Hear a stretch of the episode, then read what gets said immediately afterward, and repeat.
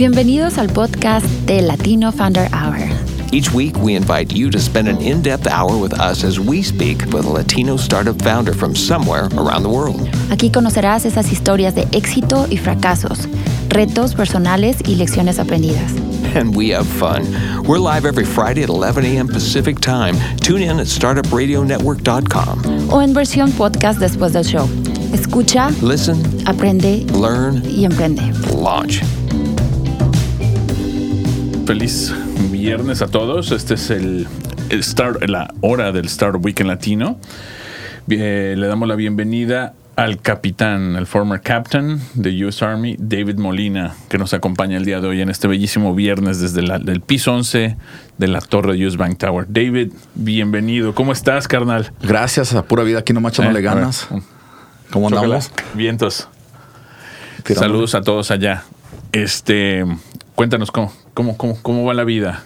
No, pues todo rapidísimo, eh, ¿no? Como dicen en, en inglés, este, not for the faint hearted, ¿verdad? Tienes que tirarle ganas a lo que le vas a entrar, Sí. si no te quedas atrás, el que se duerme se le lleva la corriente, ¿verdad? Así es, camarón que se duerme. El camón que se le lleva, sí. Sí, sí, sí. Pues bueno, este, tenemos muchas noticias últimamente. Bueno, nada más queremos eh, eh, empezar el programa diciendo bueno, qué es lo que estamos haciendo aquí en la, en la radio, en, en la- Latino Founder Hour, que es un, una plataforma nada más para darle a los latinos una voz, una, un- una parte de inspiración, historias y que la gente que ha fundado compañías o que ha fundado organizaciones y que ha hecho algo excepcional, pues tengan una, una plataforma para con- conectarse con su comunidad donde quiera que estén. ¿no? Los saludamos desde Portland.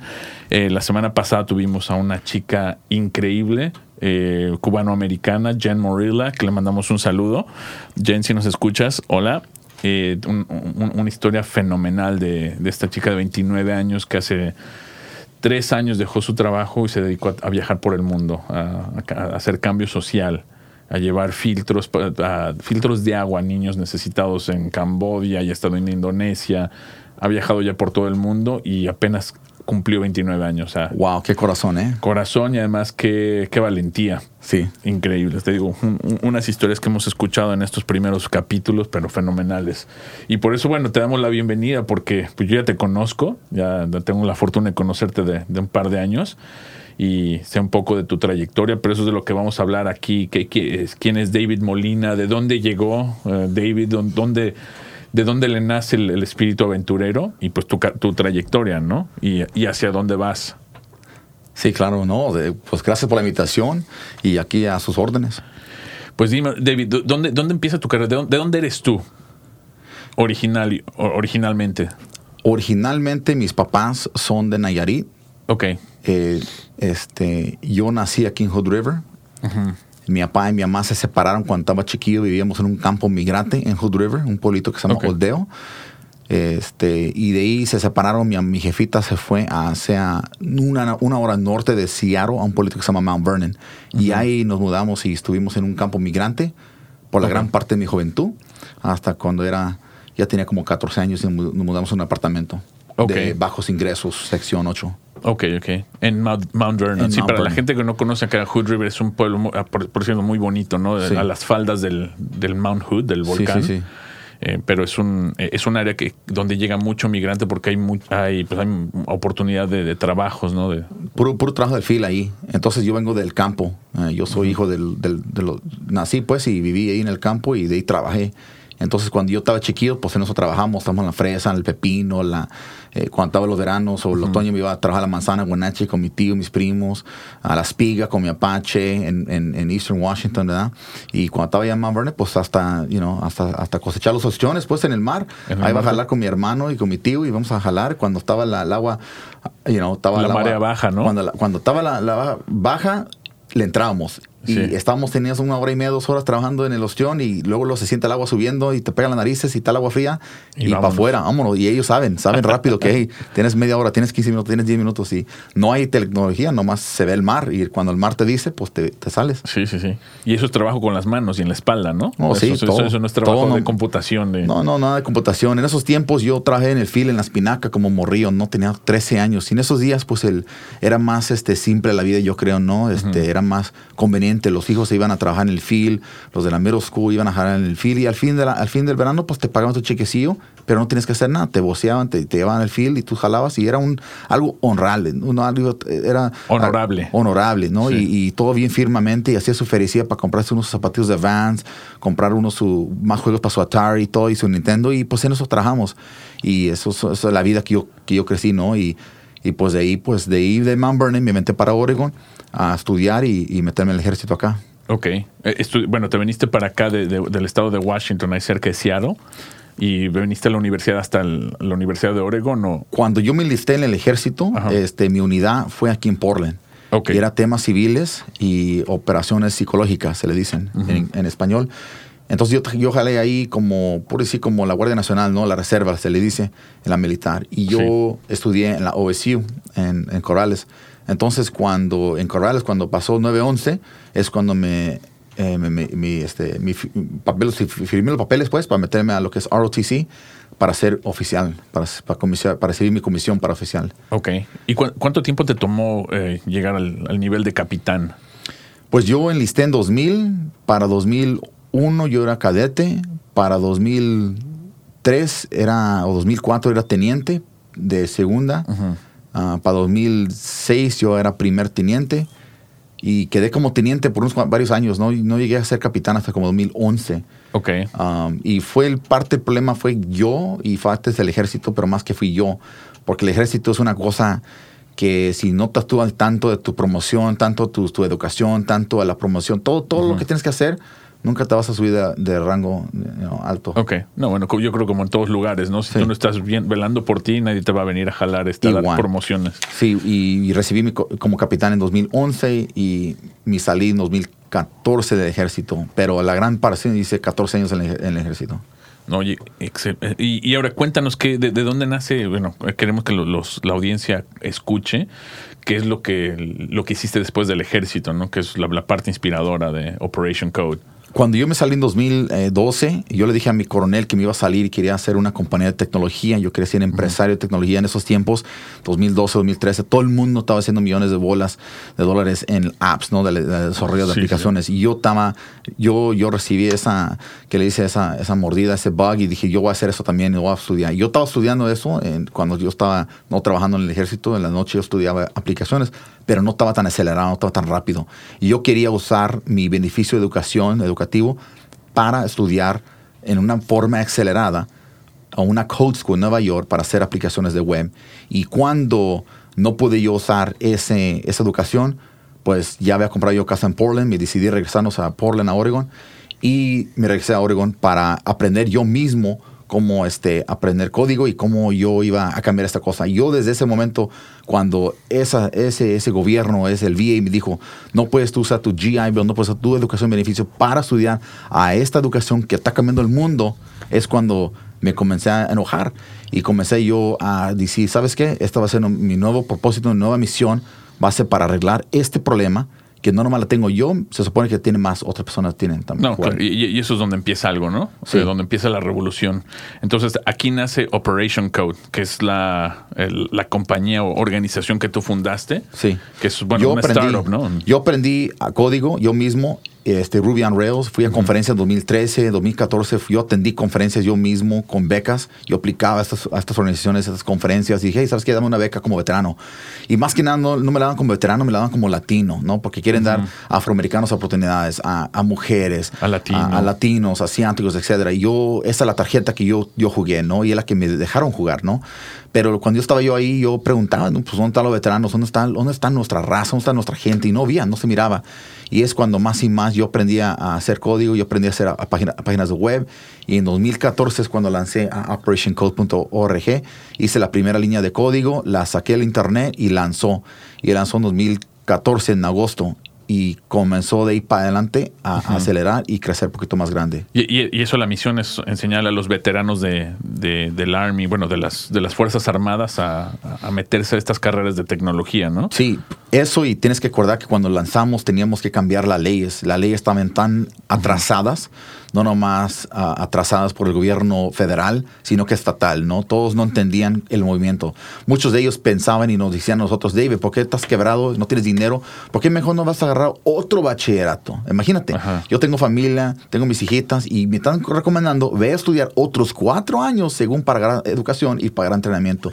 Y entiendo que para mucha gente lo puede hacer, pero para sí. muchos veteranos que están en la Guardia Nacional, ya están quebrados, no tienen dinero, no tienen billete, no tienen acelerado, tenemos que encontrar formas de educación que son más aceleradas y ese beneficio claro. tiene que pertenecer. Sí, sí, sí. No, y, y, estoy de acuerdo, ¿no? Entonces yo creo, bueno, podemos hablar incluso en otra ocasión del modelo educacional eh, contra el, los modelos nuevos, ¿no? De eh, este tipo de carreras en tecnología que pueden ser aceleradas y, y no requieren de un título universitario. Pero oh, este es otro... Eh, claro. Ese es otro, otro evento, ¿no? Pero claro. más que nada, ¿y, y tú cu cuándo, en qué momento este, realmente dijiste, bueno, oye, aquí hay algo grande, ¿no? Es, es, es mucho mayor que David Molina o, o, o, mi familia incluso, ¿no? ¿En qué momento dijiste, guay, aquí hay una, una audiencia en la cual yo puedo beneficiar y, y, después, bueno, viene el factor cómo yo me puedo beneficiar monetariamente, porque, bueno, tienes familia, ¿no?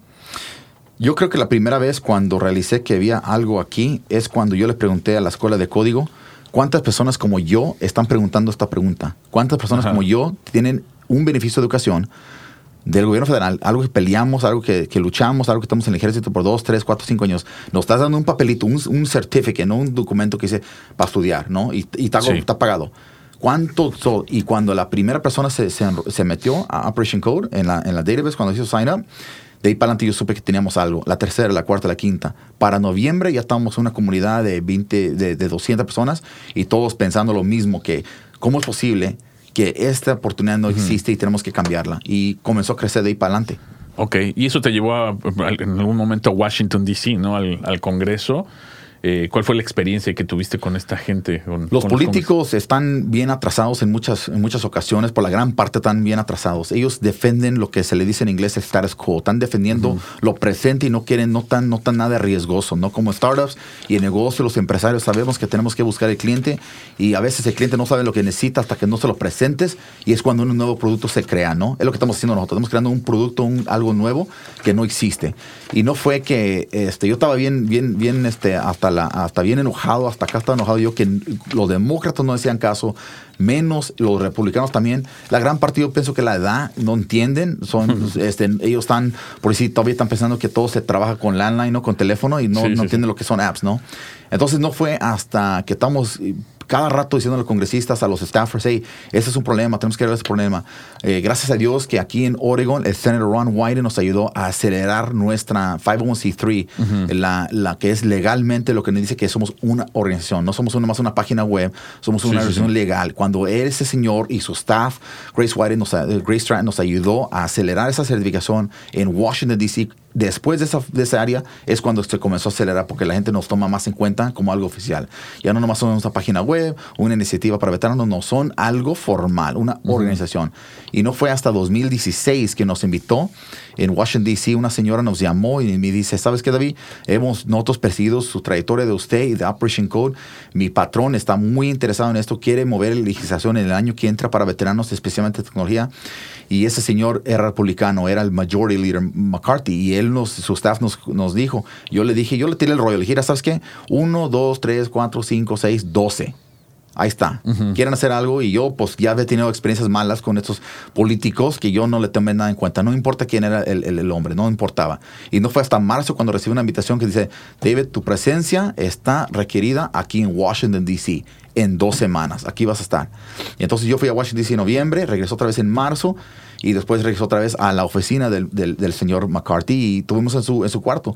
Y de este cuarto que estamos ahí, había veteranos, había Operation Code, había los de Student Veterans of America, uh -huh. había un veterano y, y estamos hablando de tecnología.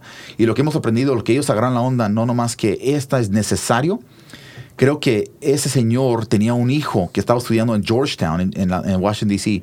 Y ese, ese, ese muchacho, con la tarjeta del crédito de su papá, ordenó un programa en Udacity o algo en puso Sí, sí, sí. udacity.com. Y su papá le preguntó, ¿no? Pues la tarjeta de crédito de él. Le dijo, hey, ¿qué es este Udacity.com? Yo estoy pagando porque estudias en Georgetown, ¿no?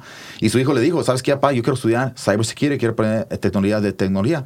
Porque yo estoy recibiendo mi, mi certificado aquí en finanzas y quién sabe en el futuro no va, no va a reemplazar las máquinas en finanzas. Yo quiero estar listo para cuando eso pase. Y su papá se le prendió el foco Y dijo, y dijo, ay, ¿sabes qué? Esto, hay algo aquí. Es cuando le dijo a su staff, hey, si mi hijo está haciendo esto, ¿quién, quién más? Veteranos, ¿quién más? ¿Quién más en nuestra sociedad? Y es cuando preguntaron, y esa fue la iniciativa que hicimos, lanzamos el año pasado, se hizo ley y ahora hay 75 millones de bolas en, en este entrenamiento para veteranos. Oh, Por wow. cinco- en cinco años, 15, 15 millones por año. Ajá.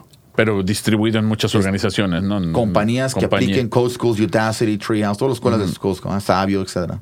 Ok, y, pero, pero- y, y ahora hay algo um, como que asignado para minorías o es así para todos. Ahorita no hay para minorías. Ese, ese 15 millones que pedíamos nosotros son para veteranos específicamente, para entrenamientos, para entrenarlos. Si fueron in- o- oficiales en la infantería como yo, o estuvieron como médicos, es para Sí, sí, sí. reentrenamientos, para reclamar otra vez a la sociedad Ajá. y entrenar otra vez a la sociedad. Porque la sociedad que ellos nos metimos nosotros en 2000, 2001, 2005, ya no es la misma que existe hoy. Claro, claro. Y, es donde, bueno, yo, yo, yo, me acuerdo que tú, tú contabas historias de veteranos, ¿no? La, la parte inspiradora, o sea, que te inspiró a fundar Operation Code, que Sí. fue la parte de, bueno, regresar y, y- es una sociedad diferente, hay altos niveles de alcoholismo, droga, bueno, Depresión. depresión y pues PTSD. Yo perdí mi casa. Fíjate, no lo digo mucho en voz alta, pero yo perdí mi casa, la vendí, gracias a Dios, nueve días antes que se cerró a la subasta. Y fue algo muy terrible que me afectó a mi familia, a mi señora, a mis hijas, todo una- un dolor bien fuerte, no a todos. Y fue un, algo tan emocional que hasta, hasta la hasta fecha estoy cicatrizado de ese, de, ese, de ese. Y cuando yo creé Operation Code fue en ese momento cuando la- yo la estaba perdiendo y decidí hacer algo y crecer esto y, cre- y crecer el equipo para que nunca le pase esa experiencia a ningún veterano. Estoy, Todavía yo estoy en shock que como un veterano no sale del ejército y no le regalan una casa. A un veterano que dice, sabes que cierto tu país, no perdiste sus piernas, tus brazos, lo que sea, tú sacrificaste 10, etcétera, aquí está una casita para que tú vivas. Y Fíjate tranquilo que, ya. Y tranquilo. Fíjate que hace 200 años eso hacíamos en Estados Unidos, ¿no? Algo más common Una- sense, una ¿no? compensación. Una compensación. Sí. Aquí está un pedazo de terreno, lo vas a mantener, lo vas a eh, cultivar, lo vas a hacer frutas, vegetales, vas a hacer leche, lo que sea. Y después de estos tiempos años es tuyo permanentemente. Antes hacían esto, ¿no? El Homestead Act, ¿no? Hoy en día no hacemos eso ni para veteranos, ni para menores, ni para nadie. Así que uno viene y está uno endrogado, no tiene dinero, no tiene crédito, está listo para perder su familia y nos meten a un préstamo de algo tan alto que no hay ni cómo ni pagar ese Sí, sí, bill. sí. Y ¿ves? Es el- eh, en- eh, llega a depresión y llega a perder, gente perder sus casas y, y suicidio. Ese es muy alto, no es suicidio. Y hemos tenido otros miembros en Operation Core que han, me han hablado a mí, que dicen, hey, tú cercas de aquí de suicidio, aquí tengo una pistola en 1911, aquí está lista, una 22 y es lo que estoy pensando, David, y, y quiero hablar contigo, están llorando. Y es la cosa que estamos peleando nosotros porque no existe los servicios y el apoyo de nadie existe. Wow. No, ni, ni siquiera del mismo gobierno que los manda a la guerra, ¿no? No, O- pues te pones en una línea de teléfono y, y estás con una operadora que es una máquina y después de 5 minutos, 10 minutos cuando estás hablando con alguien. De hecho, ayer, de ayer, ayer, en, uh, allá donde vivo yo en Forest Grove, se murió un veterano por suicidio, ayer. Allá en Forest Grove. Aquí cerca de Aquí en. Forest Grove, aquí afuera de Portland. Se suicidó, se mató él mismo porque estaba en tanto dolor. El hospital de veteranos, según dicen ahí en el apartamento donde estoy viviendo, que no iba la, la enfermera a cambiarle la las, las, vendas, las los vendas vendajes, ¿no? y estaba tan sangre y ampollas y todo y que estaba tan doloroso el señor se cometió suicidio lo va a salir en el periódico cometió ayer yo estaba ahí en el apartamento cuando cuando estaba llegando y, y estaba diciendo al apartment manager y el policía y todo y había pasado y estaba tan triste que por decir que se tenía que ir en ese, en ese momento. Se fue ese momento porque estaba tan doloroso que el mismo gobierno no hizo lo que tenía que hacer. Wow. Y hay veces en, este- en esta vida que uno tiene que tomar control de lo que está pasando, problemas, en sus propias manos. Y es lo que hemos hecho. Sí, sí, sí. Bueno, ojalá hubi- hubiera tomado, po- po- podido tomar otro curso, ¿no? Pero a, a Sí. veces está uno solo.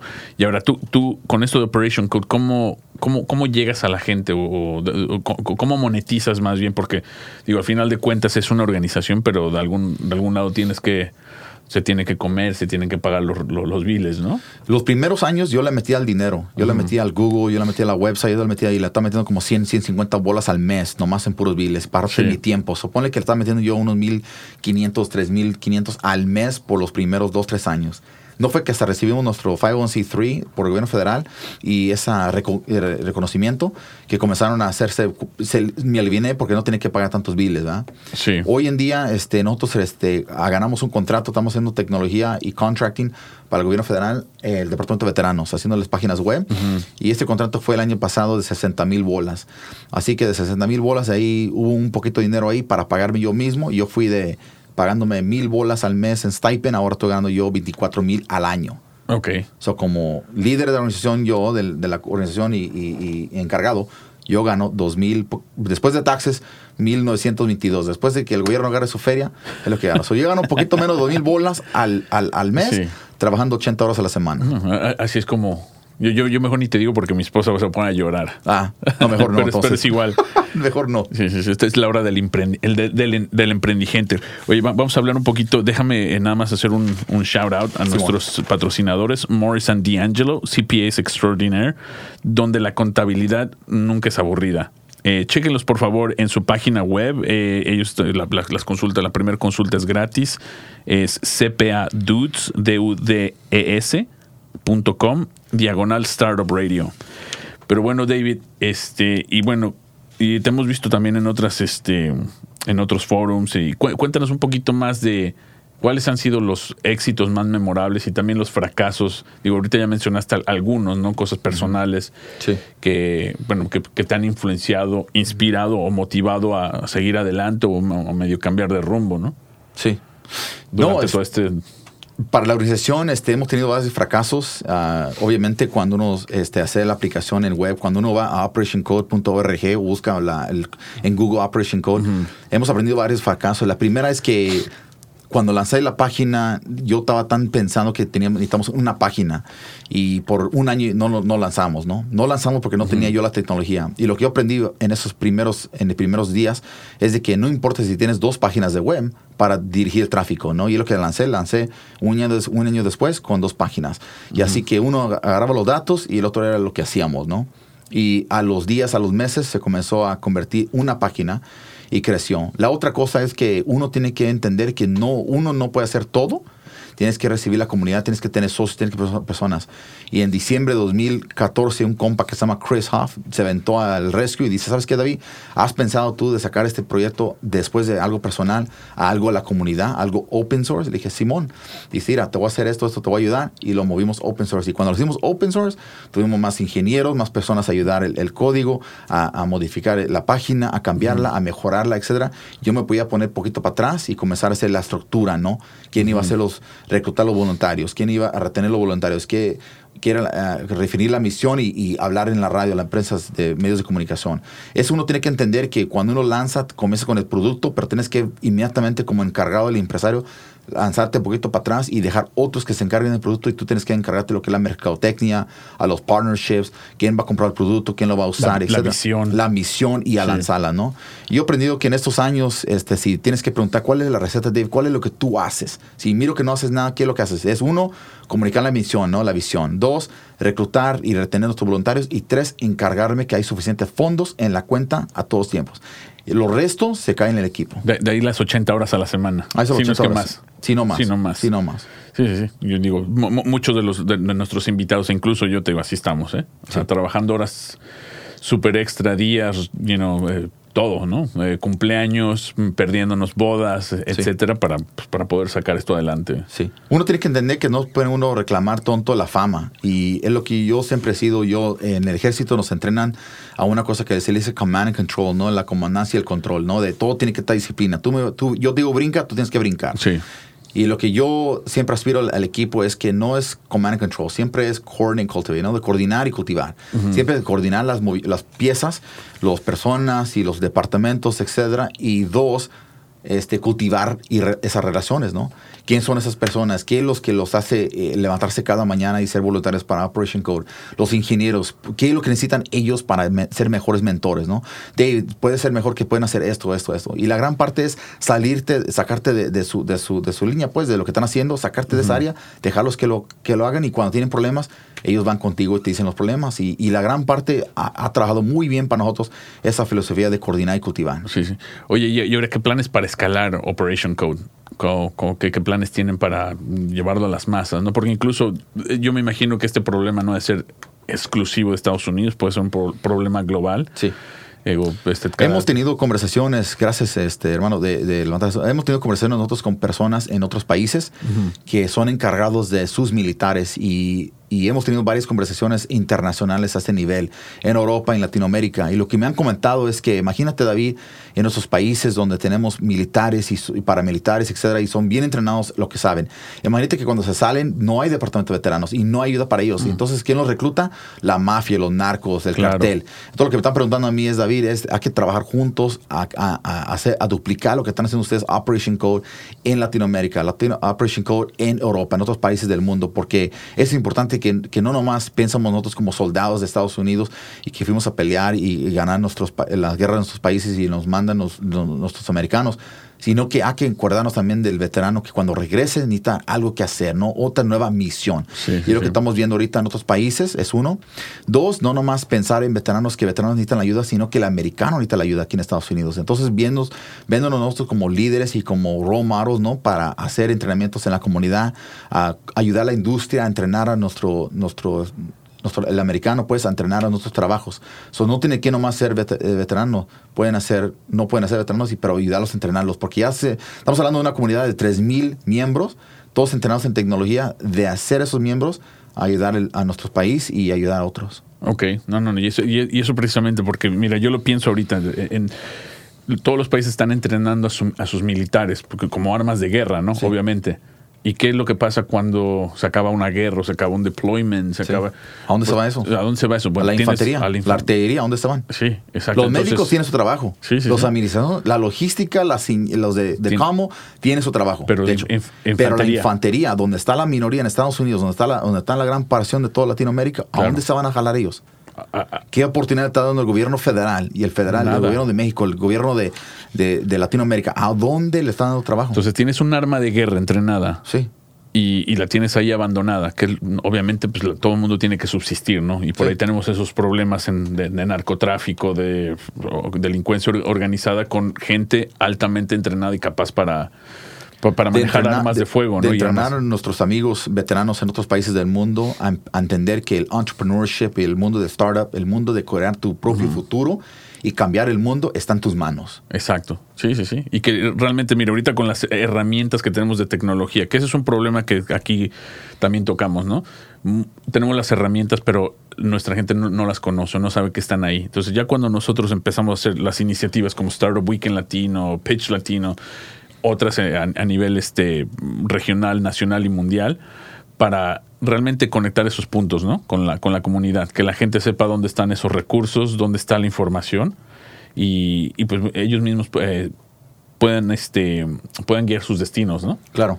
Ese es el propósito, ¿no? De, de, de no nomás nosotros estar tan este, entrenados aquí en Estados Unidos, sino que ser líderes mundiales. Nosotros en la comunidad que tenemos, estamos haciendo algo en el código de cambiar de los mentores. Antes preguntamos el, el código, ¿no? El zip code. Y lo que estamos haciendo nosotros es cambiar eso para que personas en Inglaterra, en the UK, en, en Irán, en, en, en India, en México, otras partes del mundo puedan ayudar a nuestros veteranos de Estados Unidos. Porque mientras nosotros sepamos el conocimiento y avanzar al conocimiento que tienen ellos como mentores, como ingenieros profesionales, más podemos ayudar a más gente. No, fenomenal. Sí. Ahora, ¿qué, qué, qué fuentes de inspiración tu- tuviste para hacer esto? O sea, ¿de dónde salió el... ah, bueno, aparte de tu experiencia personal, ¿qué fue lo que, lo que realmente te dijo la chispa? Esto, esto, es, esto es algo grande, más grande que yo. Cuando yo estaba sentado en un cuarto en Georgetown, estaba entrenando como negocio, ¿no? De entrepreneurship. Y estaba ahí con un montón de veteranos. Y yo ya estaba entrenando Ruby on Rails, estaba aprendiendo. Y le preguntó uno de los estudiantes, uno de los veteranos, le dice al General Casey, le dice, un general, ¿no? El famoso, le dice, ¿cómo lo hacemos nosotros para agarrar un co-founder que es tecnología, que alguien sabe de, de web? Porque yo tengo la idea, dice, pero yo no sé quién, quién va a hacer la página web, dice. Y él hizo esa pregunta y le dice, ok, está bien, dice, pero sabes que esta pregunta ya, te la, ya, ya la había escuchado yo aquí en este foro, ¿no? Antes, hace una hora, hace dos horas, toda la gente. ¿Y sabes qué? Dice, nomás para saber, levántense todos los que están buscando un co-founder, levanten la mano, acá aparecen que estamos buscando un co-founder. Y todo Sí. el mundo se levanta, ¿no? Yo estaba sentado y dije, no, pero yo tengo un co-founder, yo sé Ruby on Rails, y éramos unos cinco sentados. Todos se paran. Luego dice, ¿sabes qué? Quiero que se sienten el que no sabe hacer tecnología, el que no sabe hacer código, el que no sabe escribir código. Todos se sentaron menos dos. Y el General Casey le pregunta a esos dos, y le dice, ¿sabes qué? Dice, dime tú dónde aprendiste a hacer esto. Y uno de ellos se llama John, un amigo mío de San Francisco, dice, yo fui a, a este, a una School en, en San Francisco, dice. Y tú, dice, yo también, oiga, dije, yo, yo estudié en School en, en San Francisco, una, una de las escuelas. Sí, ya nombre la escuela, ¿no? No les voy a announcement ni advertising, pero um, son famosas en las escuelas, ¿no? Entonces General Casey le dice, yo estaba en esa mente y todos se quedaron pensando ahí, viendo los dos muchachos, los pobres, y todos bien vergonzosos que no vamos a tener tiempo para, a- a- a- para hablar con 100 de ustedes. Yo estaba sentado y dije, oye, este es un problema tan grande, ¿no? Que se tiene que arreglar. Y el gobierno, nuestro GI Bill, tiene que caer a la mano. Yo tengo este problema yo. Sí. Y ahora ya estoy visualmente viendo que es un problema más grande que yo. Aquí estamos, el cream of the crop, empresarios levantando compañías de tecnología y no saben la tecnología. ¿eh? Y se para un político, un demócrata de Virginia, y se para yo le pregunto lo mismo. Le digo, oiga, oiga, usted que está en la política, está en Congreso, ¿por qué no cambian este problema? Estás viendo que General Casey acaba de hablar eso y dice, y se pararon dos personas, ¿no? Este problema que tiene que arreglar y el veterano tiene que entrenar en esto antes que salga en el ejército o después, pero tiene que saber esto, ¿no? Y me dio una respuesta tan política, tan basurera que no me que me cayó, me chocó, me dolió el estómago. se, me, se me chocaron los ojos, ¿no? Dije, hijo de su madre. Saliendo de ahí, fui al Capitol Hill y le hablé con un amigo mío, un fraternity, un hermano que tuvo la fraternidad juntos, estamos en OSU, Ajá. Ben Culver. Le dije, hey Ben, dijo, vamos a tomar lonche. Estaba a hablar con este demócrata de Virginia y me acaba de decir una respuesta tan política, Tan basurera, mamona, sí. bien mamona. Olvídate que tenemos que arreglar este problema. Y me dijo, lo, y me dijo exactamente lo que me hubiera dicho ese político, pero no me lo dijo. Dijo, uno, tienes que saber cuántos de ustedes, y acabas de ver visualmente cuántos son, tienen este problema. Dos, tienes que saber si los code schools quieren hacer parte de esto, si code schools quieren aceptar GI Bill y si los code schools quieren aceptar veteranos. Tú, no sabemos eso. Sí, sí, y tres, ¿cuánto va a costar esto, el entrenamiento? Porque estás hablando de veteranos yendo a, en vez de ir a community college, en vez de la universidad, ¿cuánto Claro. va a costar? Porque aparte de tener fondos ellos, tenemos que crecer más fondos para lo que es el entrenamiento vocación, ¿no? Tra- vocation training. Después de eso ya tenía mi misión y eso fue el momentito. Ese fin de semana es cuando se plantó la semilla de Operation Code, que íbamos a arreglar este problema. Y no importa si un demócrata no sabía lo que está hablando, no importa, no importa, era tan mamona la respuesta. Lo que importaba es ver el problema, hablar con alguien que sabe cómo se va a arreglar el problema y arreglar el problema. Sí, sí, sí. Bueno, que como te digo, a lo mejor que- querer irse hacia a las esferas más altas y pues, a tratar de cambiar la mentalidad. Y además, bueno, sabes que Sí. aparte de, de a lo mejor no entender, tienen sus intereses políticos, ¿no? Y también los Sí. intereses de quién sabe quién más. Las universidades, yo entiendo, las ¿no? Universidades, las universidades, sí, sí, sí. la unión te va a dar feria, te va a dar billete y quieren que proteger esos intereses. Yo entiendo, ¿no? sí, sí. Yo entiendo que las cosas es algo nuevo, yo entiendo que a lo mejor hay escuelas privadas que, que toman dinero de los veteranos y, y corren, no cierran las puertas. Yo entiendo, ¿no? Que existe eso. Pero tienes que tomar riesgo hoy en día. Y si el gobierno y las personas que están en gobierno no están tomando riesgo, muy pronto se va a reemplazar por algo, otra cosa. ¿Quién sabe? Eh, esperemos, ¿no? Con todo eso. Todo- la todo lo- tecnología blockchain. La democracia, la lo que es la democracia de la nuestra república está fundada en eso, en un experimento. Estamos en un experimento, ¿no?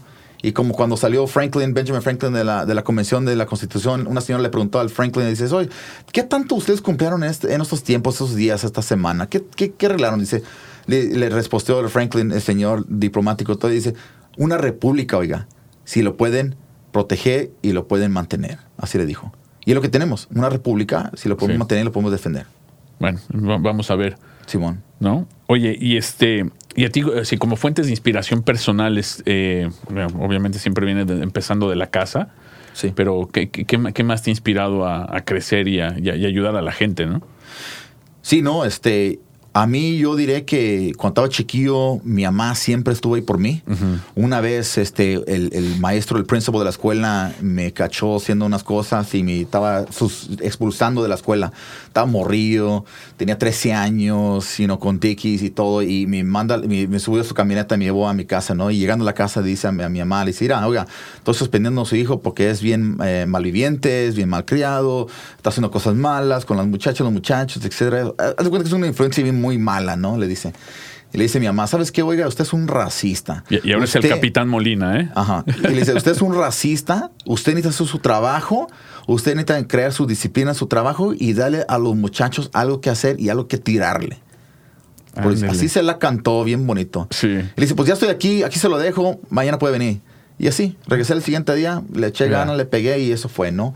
Eso fue yo creo que la inspiración, la primera vez que cuando los padres este, crean esa disciplina a sus hijos, una- un, un amor incondicional y, y seguir haciendo eso. Pero a la misma vez, pues también, si me salía yo de onda, mi mamá me chaclaba. Si yo me salía de onda, disciplina. Si mi mamá, una vez yo, una vez yo estaba bien morrido, decía mi mamá, "Eh, quiero ir salir para afuera, mamá, con mis chores y mis botas.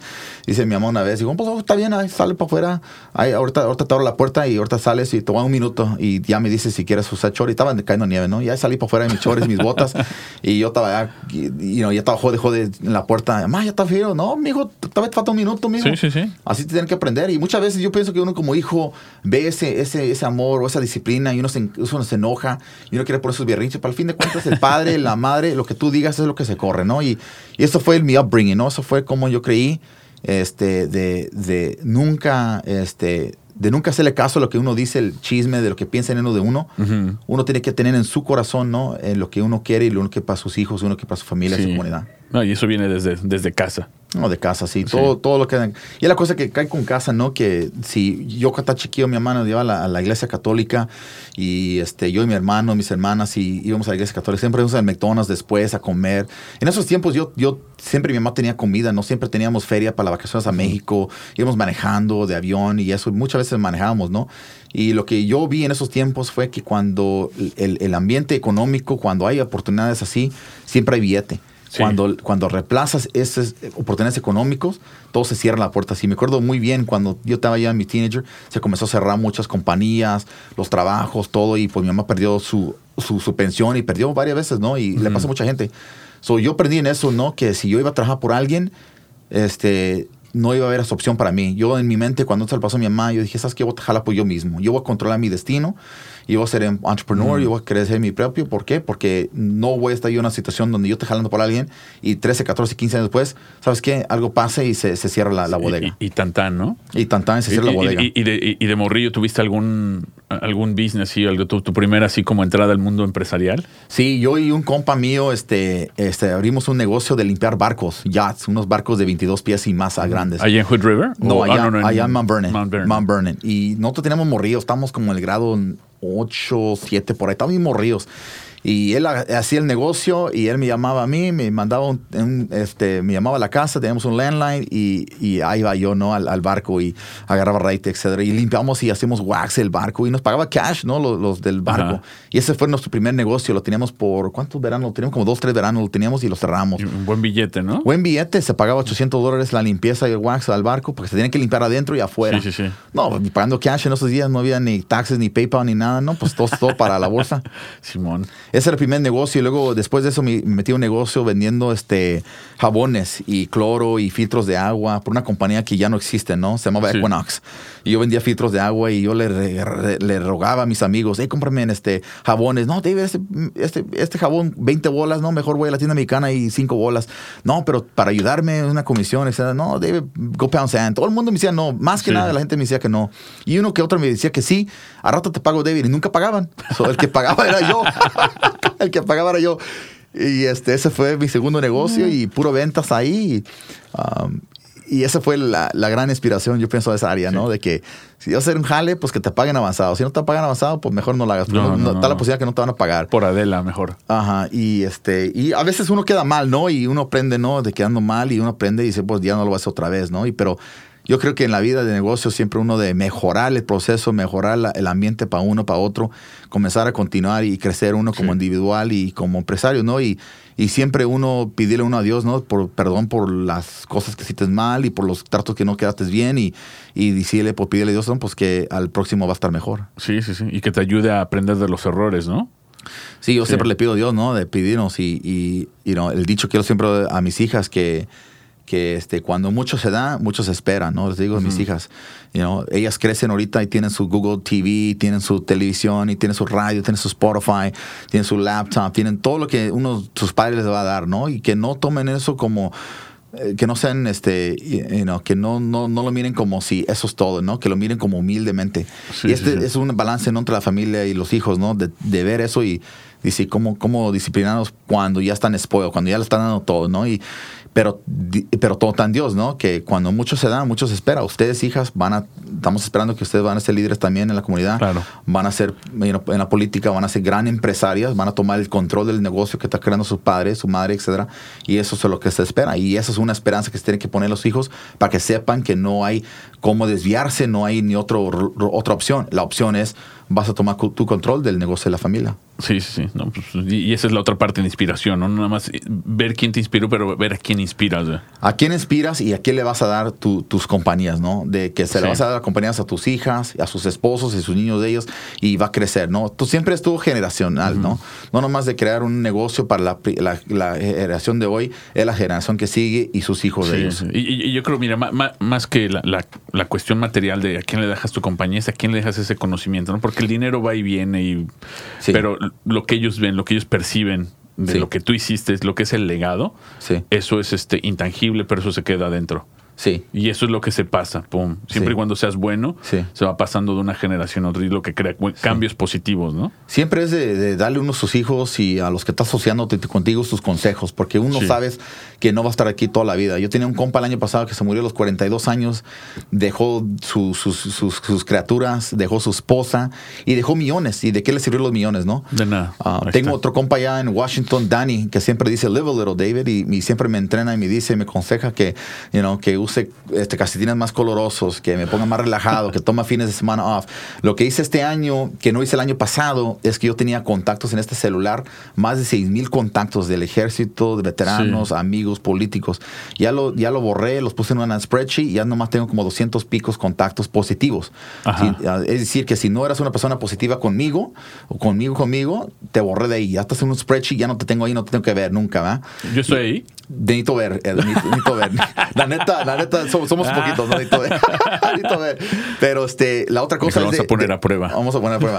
No, vamos a poner aquí. Ma- Más Este, bien a mí. a Soy mí, ey. La otra cosa que hice es quitar relaciones tóxicas en mi vida. Sí. Yo, ah, yo no, te- entonces no estoy.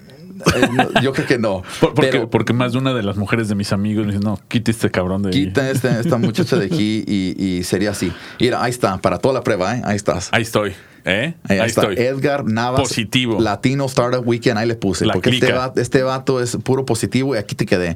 Pero si yo busco aquí otras personas, personas, amigos que somos en Facebook o amigos que según tenemos contactos en LinkedIn, no están ahí. No están ahí porque Sí. no son personas que yo estoy, que me inspiran a mí, que me van a traer a, a enfrente y personas que yo puedo contar con ellos.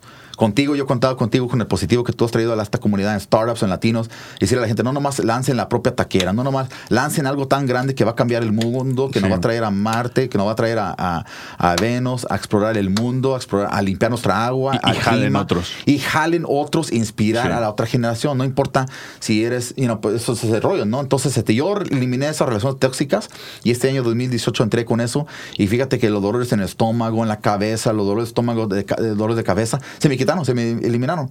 ¿Por qué? Porque tenemos tan acumulados y tan eh, contados con relaciones negativas, relaciones Sí. tóxicas y, y es tan poderoso lo que, lo que es uno de, de- de- ponerse alrededor, surround, de lo que es personas positivas. No es que yo no crea tu opinión y no es que mi, mi opinión no importa, pero todo el mundo tiene opiniones. Y lo que pasa es que uno recibe esta información negativa y lo internaliza, Edgar. Lo Sí. internaliza y te afecta tu salud, te afecta tu estómago. Y yo creo que mucho este amigo mío el año pasado, yo pienso que fue eso, ¿no? El negativo en el mundo de startups, que somos tan, no somos ni graciosos con uno, ¿no? No apreciamos, ¿no? Y yo pienso que eso es lo que mata a uno la gente, no, no, no, no más el estrés, sino que lo mata a uno es las tóxicas que uno mantiene en su sistema, porque lo que uno internaliza de que tienes que ser mejor, que tienes que levantar otro Sí. round, tienes que levantar más dinero, que tienes que tener más billete, que tienes que vestir una cierta forma, que tienes que tener que es, este tipo de relaciones, etcétera. Entonces yo eliminé todo eso en mi vida, Edgar, y no me siento tan mejor como hoy. Puta, qué chingón. La Está verdad, chingón. Sí, sí, sí. Está Eso- chingón, lo- es lo bueno que de, de aquí de la radio en, en internet que podemos decir lo que queramos y, No, y nadie pues, se ofende. No, está Pero chingón. Eh, la cosa, ¿no? Que uno tiene que hacer eso y, y, y eso, eso, eso, eso, yo voy a decir que eso es la fórmula uno del suceso, ¿no? De, de, de ponerse uno con personas positivas, siempre pedirle uno a Dios, cuidar a uno a, a sus amigos, sus socios, sus familias, sus relaciones de uno. Pero la gran parte es eso. Tienes que tú saber cuándo cortar la liga si no esa liga es positiva. Sí, sí, sí. Bueno, y eso va de- del negocio también, ¿eh? Eh, Ya sabes que como no- nos aferramos a cosas Sí.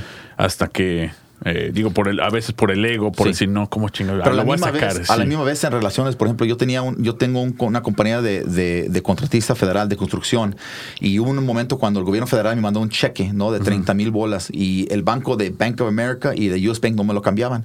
Entonces, este, tomé un riesgo porque un compa mío que era contratista me dice, ¿por qué no vas a Wells Fargo? Ellos me conocen a mí, te conocen a ti. Ve con ellos y abre una cuenta. Abrimos con esa cuenta y desde ese momento, 2015, tenemos esa cuenta con Wells Fargo. Y esa es la cosa, que uno tiene Ah. que tener relaciones Sí. con personas que te, que te apoyen y te digan a ti, ¿sabes qué? Cambia el cheque y te doy la feria ahorita, mañana te sé el resto.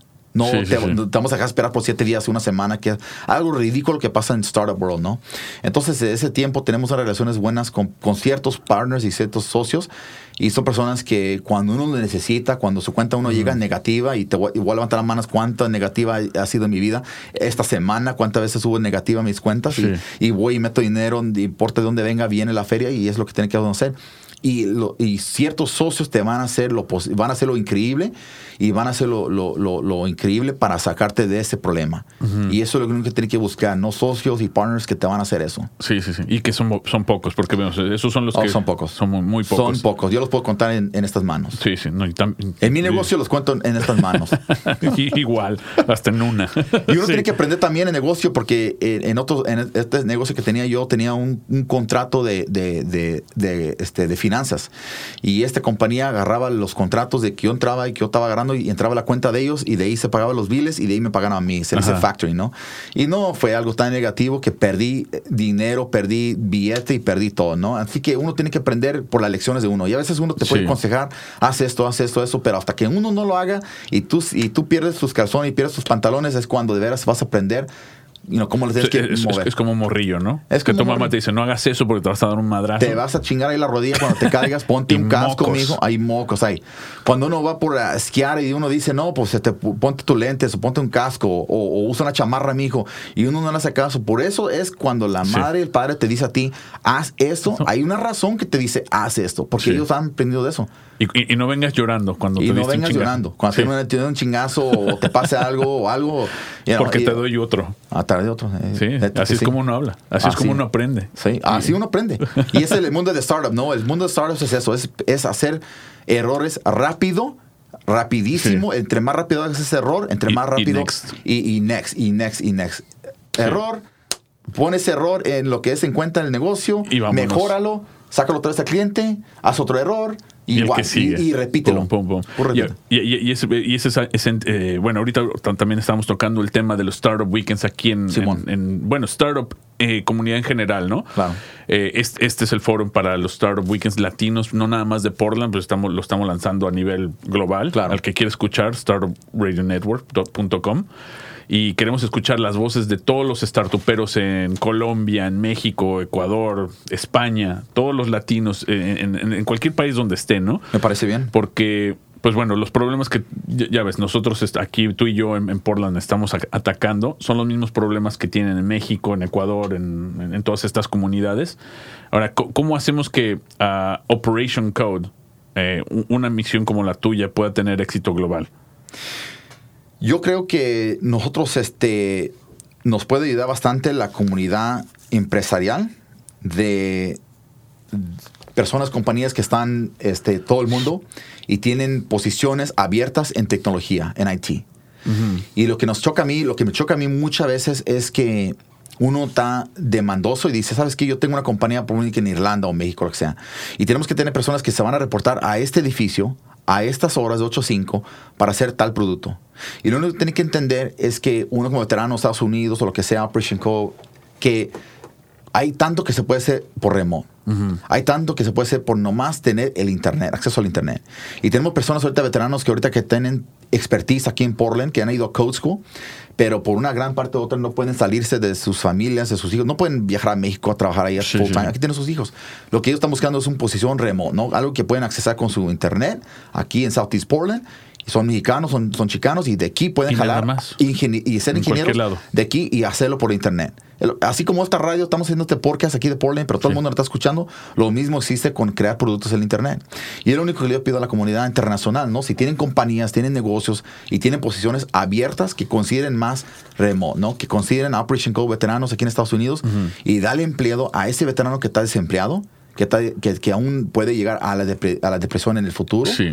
y cosas que no un- un- ni, ni lo mande Dios, es lo que es lo que estoy pidiendo. Porque hoy en día es cuando necesitamos hacer eso y a darle oportunidades a, lo- a los que sirvieron a este, a este país, a los que sacrificaron tanto para lo que es la república, lo que Sí. a, a- a defender eh, lo que es el terrorismo, Los valores. los valores. Y que Eso- sol- y después los olvidamos, los descartamos como, como, Como un- cartuchos. como cartuchos, como un elote que te acabas de comer en el asadón. Igualito. Sí, sí, sí. Y bueno, para esto, mira, precisamente una última palabra de un patrocinador de nosotros eh, en cuestión de Internet. Tenemos un patrocinador que se llama Porkbun eh, para todo lo que son dominios, página web, eh, comercio electrónico eh, en, en línea. Tienen todas las necesidades. Eh, su página se llama Porkbun, así como cerdo y un bollo. porkbun.com, diagonal startup radio. Este, pues, eh, David, muchísimas gracias, que fue un, un placer tenerte aquí en el estudio. Eh, digo, ya estaremos platicando otras iniciativas aquí afuera. Y, y, pues bueno, ahí na- nada más cuéntanos un poquito más de, de- de- de tu plan ahorita futuro. Tenemos un par de un, un par de minutillos. par de minutillos. Sí.